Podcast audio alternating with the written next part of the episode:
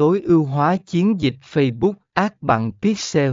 Bước đầu tiên để thành công, phần 39 tối ưu hóa dựa trên kết quả, dựa trên kết quả của A/B testing, điều chỉnh chiến dịch của bạn để sử dụng biến thể hiệu quả nhất.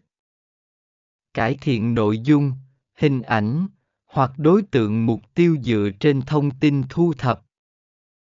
C. Đề xuất cách theo dõi và cải thiện hiệu suất để theo dõi và cải thiện hiệu suất của chiến dịch quảng cáo sử dụng Pixel. Hãy thực hiện các bước sau. Xác định các mục tiêu cụ thể.